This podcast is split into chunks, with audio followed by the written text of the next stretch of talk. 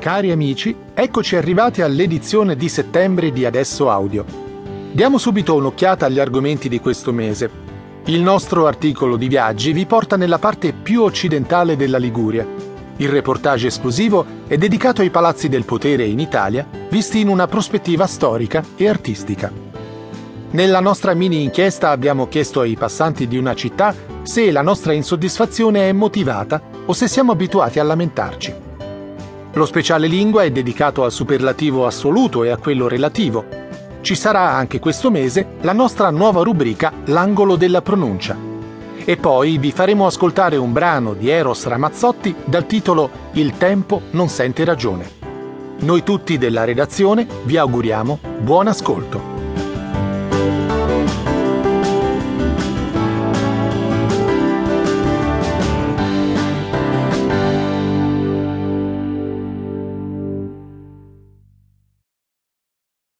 Iniziamo con un articolo di attualità. Che cosa vale più la pena di vedere all'Expo di Milano? Ecco una piccola guida per orientarsi meglio.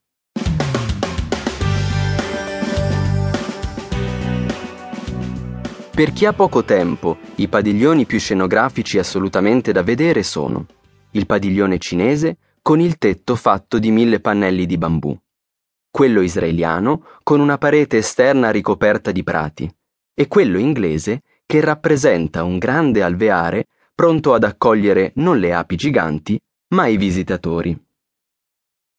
Per i più tecnologici, da non perdere il padiglione degli Emirati Arabi, che riproduce, grazie a scansioni 3D, le dune del deserto. Nel padiglione dell'Ecuador, invece, speciali ologrammi rilasciano il profumo dei prodotti tipici del paese, come il cacao. Per chi ama la natura, c'è il padiglione dell'Austria, una foresta che invita il visitatore a respirare aria pura. Da non perdere anche il padiglione del Marocco, che all'esterno ospita un giardino con tutte le piante tipiche del suo territorio. Per chi vive green ed è in cerca di spunti, la visita può partire dal padiglione della Germania. I temi sono l'agricoltura biologica e sostenibile, il percorso didattico dà anche consigli molto utili per la vita di tutti i giorni. C'è poi il padiglione della Svizzera. Quattro torri sono collegate tra loro. Una contiene le mele, una l'acqua, una il caffè e una il sale.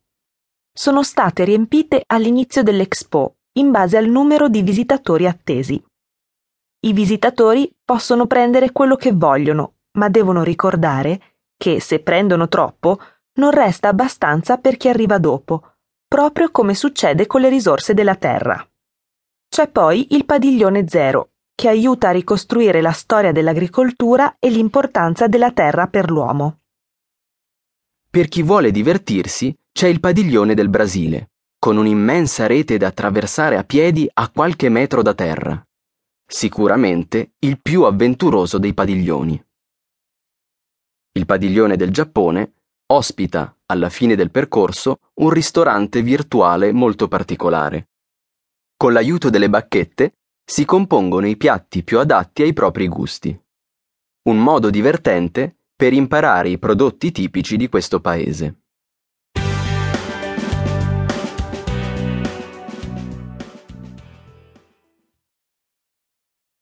Ancora attualità. È stata una decisione personale del Presidente della Repubblica Mattarella quella di aprire al pubblico il Palazzo del Quirinale, sua residenza, quasi tutti i giorni, tranne il lunedì e il giovedì. Ascoltiamo un articolo in proposito.